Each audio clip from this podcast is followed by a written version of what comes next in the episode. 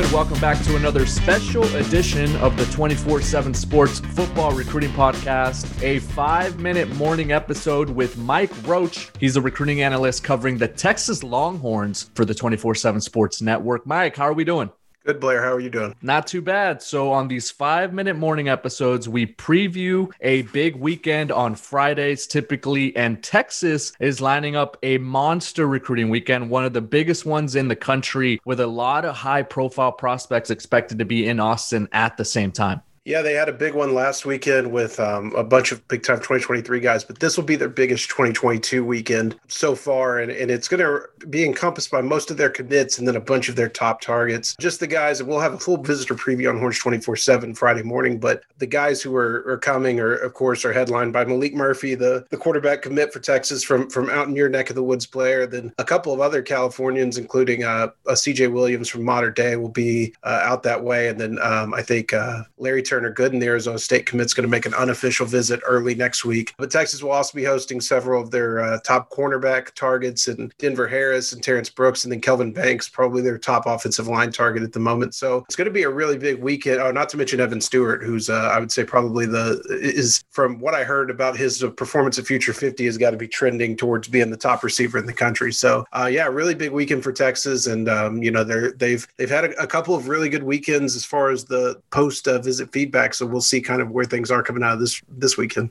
We both got to see Evan Stewart close and personal at the Under Armour All America Camp Series stop out in the state of Texas earlier this spring. And when you bring in Maalik Murphy, the Elite 11 finalist quarterback commit from the state of California, who not everyone is super familiar with, he's he's out, right? He's exposing himself to some of these prospects and and kind of trying to recruit and, and build a class around him. But when you are able to get all of those players on campus at the same time, sharing meals, sharing experiences, how important is that going to be for Coach Steve Sarkisian and that whole staff to start to kind of build some momentum here in this 2022 group? I think it's about building consensus. I mean, there's not package deals really more anymore in recruiting, but there are a lot of times where I think guys start talking about, well, this is the kind of the guy I want to play with. And it's not necessarily I'll go wherever he goes, but it can be a case of, well, he's already there and I like them a lot. So why don't I just go there? And I think, um, you know, with Maalik Murphy, obviously the, the physical traits are what stand out. But if you've ever dealt with Maalik Murphy um, and, and Blair, you've talked to him, I'm sure, a few times, you could tell he's he's a great A person. I mean, he's just a, a really cool dude dude, a really nice guy. I think a guy a lot of people uh, would call magnetic in his personality. And so getting him on campus and, and being able to really talk to those guys about Texas and, you know, a few of the other commits, including Jaydon Blue, who's who's on that list as well. I think that they've got the chance to, you know, to to really make an impact with some of those guys who are undecided. The alliteration there, magnetic Maalik Murphy. And I'll give you another M. I'll give you another M. I'm setting you up here. Manning. Let's talk about Arch Manning, 2023 quarterback, was in Austin last week. And now Steve Wiltfong has been on this podcast before, the director of recruiting for 24 7 Sports, telling us that he expects Arch Manning to take a very methodical approach. So, this is one of the first stops of, of what could be many for him. But how impressed was he with the Longhorns and Steve Sarkisian's pitch? You know, it sounds like very impressed. I mean, I think Texas went into that visit kind of in that top group. I'd gone out to see Arch in, in New Orleans a couple months ago, and and you know he just kind of raved about the relationship he had so far with the Texas staff. And I think that if you're looking at it in a step by step way, they'd done enough to be considered for one of the first visits. And now I think coming off of the visit, they've done enough to really be a mainstay in this recruitment going forward. I think a lot will depend on what happens on the field this fall um, and what kind of development they see. But I think they're really bought into the way Steve Sarkisian coaches his his quarterback development. AJ Milwee, the quarterback coach, I know has, has, forged a really strong relationship with the family, and I think that Austin is is kind of a fit for them. It's it's a lot like New Orleans in in uh, size of city and, and things of that nature. And you know, I think it's it's a big college brand, which which obviously I think that the family loves. It's a historical brand, and from everything I heard, I, I don't think the visit could have gone any better for for the Mannings in Texas. We're joined by the recruiting editor for Horns 24 7, Mike Roach. You can follow him on Twitter at Mike Roach 247. Now, Mike, before we go, there were a couple other bits of activity for Texas this week heading into this massive recruiting weekend. That was one commitment and one decommitment. What can you tell us about each of those cases? The commitment, which Blair, I'm hoping you can also chime in on here uh,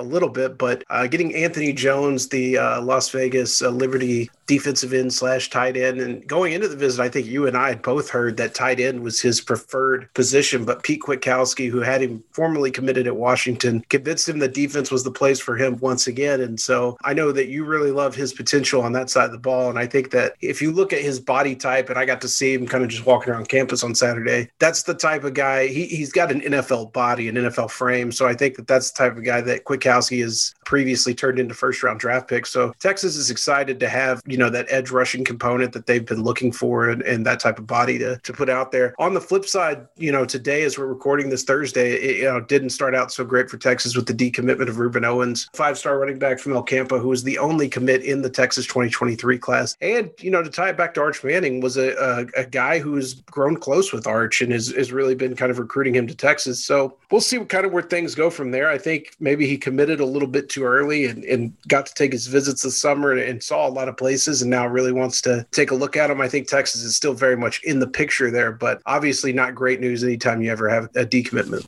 Rueben Owens, a 2023 prospect, so plenty of time for Texas to get back into that one. And to touch back and circle back on Anthony Jones, the jumbo athlete from the Las Vegas area, I think prospects and recruits always have this vision, right? Uh, he played both sides of the ball throughout his high school career, and and you probably expect a player that can play some tight end to want to strike up the band, right? Like who doesn't want the ball in their hands? Who doesn't want to be crossing the goal line and scoring touchdowns and, and all that sort of stuff? But I think he realized realizes now when he thinks about his future and his projection and what he can make the biggest impact at the next level, and that would be edge because guys aren't built 6'5, 240 and with that burst and that agility that he has. And so he's going to be, I think, one of those prospects, in my opinion, that has a lot to gain this fall. Remember, didn't play a junior season because uh, Clark County never got the green light to resume high school football uh, there in the Vegas area. So our last exposure to him in pads was as a sophomore. So he's got a lot to gain, a lot to improve on. And, and I think he's going to be one of those players that we're going to be keeping the closest eye on this coming season. And he's a potential four star based on what we've seen out of him in seven on seven and at showcases and at several camps. He's got some of that potential to be a high level and a very productive college player. Mike, thank you so much for joining us and, and try to get some rest heading into this massive weekend. I know you're going to be hitting the phones really hard.